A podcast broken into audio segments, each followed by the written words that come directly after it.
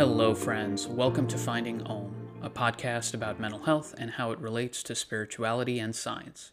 This podcast is designed for those of us looking for the answers to questions about how we can incorporate spiritual and scientific concepts into our daily lives with the goal of improving our mental health and that of others. I'm your host, Dr. Prashant Sharma. I'm a psychiatrist, and I'm delighted to bring you this show. I know it's been more than a month since our last episode, and this is because I've been working on another project, which I'll be talking about later during today's episode. Right now, though, we have another topic, and I realize the title of today's episode, Is There a Hell? is fairly provocative, which I didn't really intend it to be, but I couldn't think of any other title. This episode will be leaning heavily toward the spiritual side rather than mental health, but as always, we will find a way to tie it together. So, as some of you guys know, I am very interested in the phenomenon of near death experiences or NDEs because it can give us hints about the afterlife. Our very first episode was about NDEs, and I will be referring to the study I talked about back then.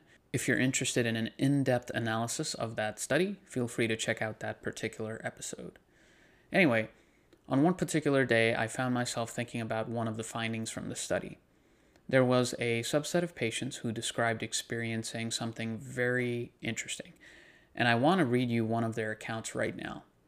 One of the participants stated, quote, I went into a dark place with nothing around me, but I wasn't scared.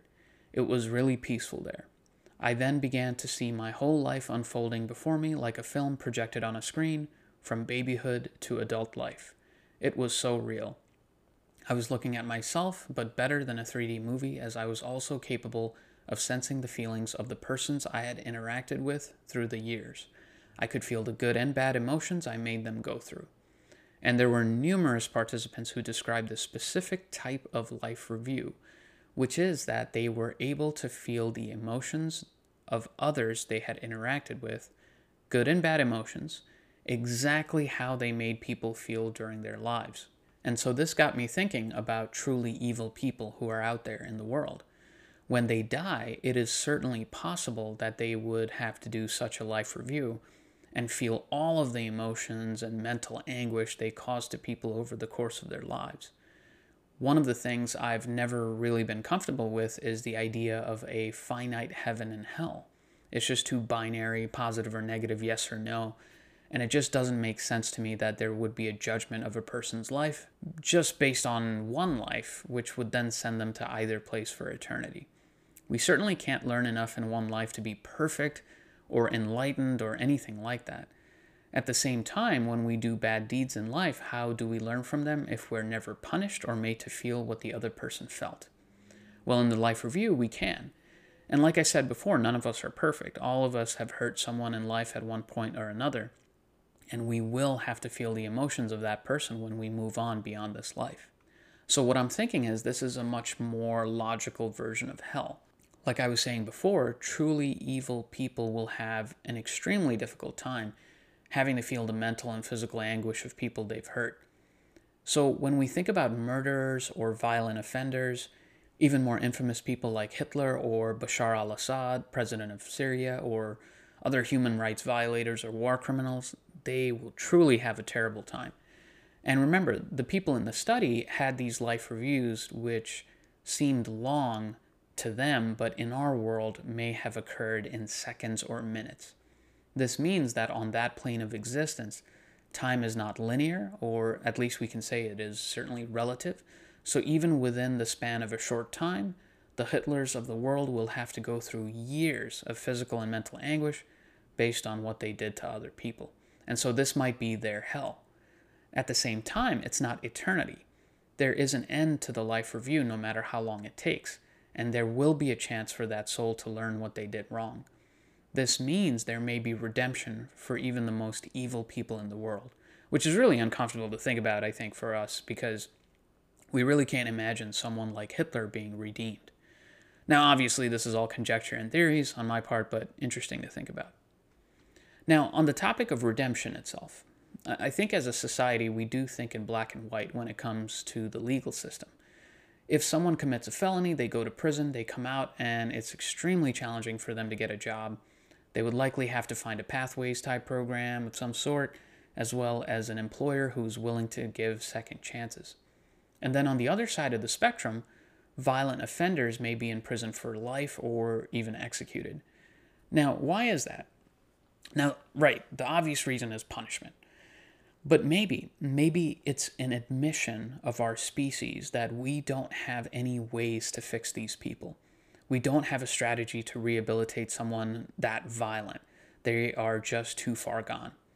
And look, I'm not saying we forgive them and release them. That's not what I mean. But I think we have to acknowledge that as a society, there are plenty of crimes that we feel people can be rehabilitated afterwards for. I think most people think so, especially when it comes to illegal drug use or theft, things like that. But there's a threshold where once someone moves past it, we just don't know what to do with them. So we lock them away, throw away the key, or we end their existence. Which then means there needs to be some way to force them to learn or evolve in the afterlife. And this is where I think the life review that I mentioned might play an interesting role. We can think about the souls who commit atrocities as primitive beings who need to experience the full extent of the emotions of other people, which would possibly allow them to evolve.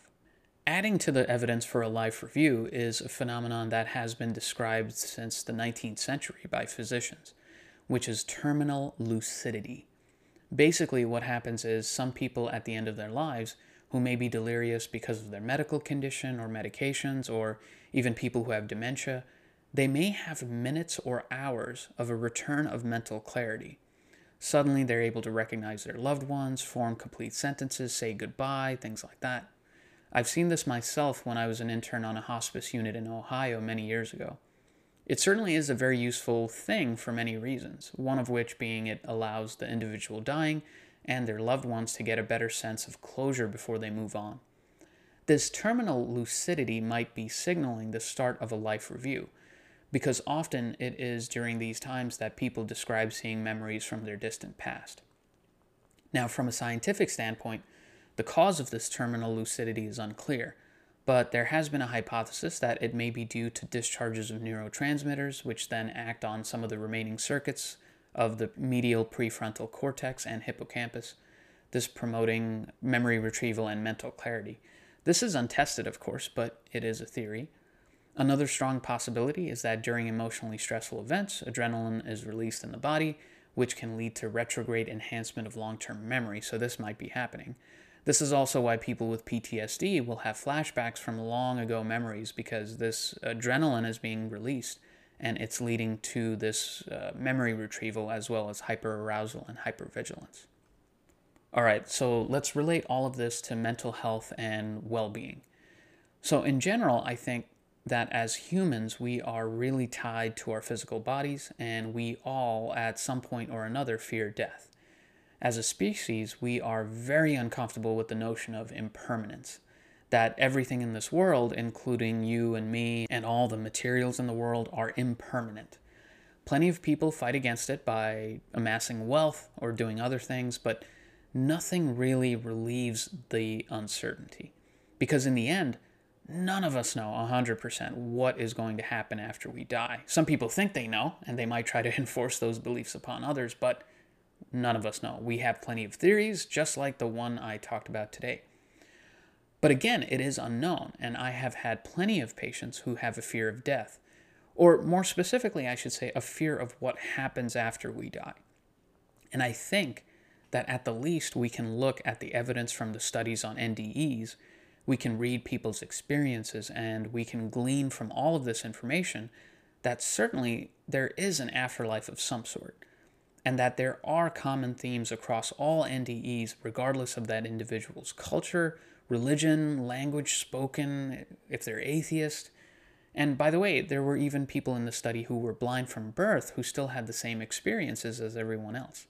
So there is a common thread here, a common thread that runs through everyone's near death experiences.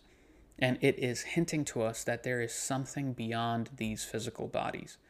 And maybe when we meditate on this, we can be somewhat more comfortable about our inevitable deaths. So, those are some of my thoughts on the topic. What do you guys think? As always, feel free to email me your thoughts on this. As promised, I was going to talk about this other project I'm working on. And what it is, is an online course, specifically for people struggling with a specific phobia of some kind. So, things like fear of flying, fear of heights, fear of public speaking, fear of death, fear of insects, fear of bridges, fear of driving, social phobia, agoraphobia, fear of water. You get the idea. Pretty much any phobia out there. And the course uses my AUM model, which probably sounds familiar to you. But in the case of my course, AUM stands for Awareness, Understanding, and Mastery. Specifically, awareness of the mental and physical manifestations of your phobia, understanding the negative impacts the phobia has on the quality of your life, and mastery of a technique to get sustained relief from your phobia without wasted time and frustration. This AUM model is something I've taught to plenty of patients over time, and it involves an adaptation of exposure therapy that I've developed. And I want to bring this knowledge to a course that can be accessible by people online. So if you're interested, head on over to findingaum.org. Check out my intro video where I discuss this in much more detail. All right, folks, that's it for this episode. Hope you enjoyed it. As always, visit our website at findingaum.org if you have ideas on other topics or if you'd like to collaborate and the online course information is on there as well. My email is docsharma at findingaum.org. Our podcast is available on Google, Spotify, and Apple, so make sure to subscribe wherever you are listening. For now, have a wonderful rest of your week, and till next time, friends.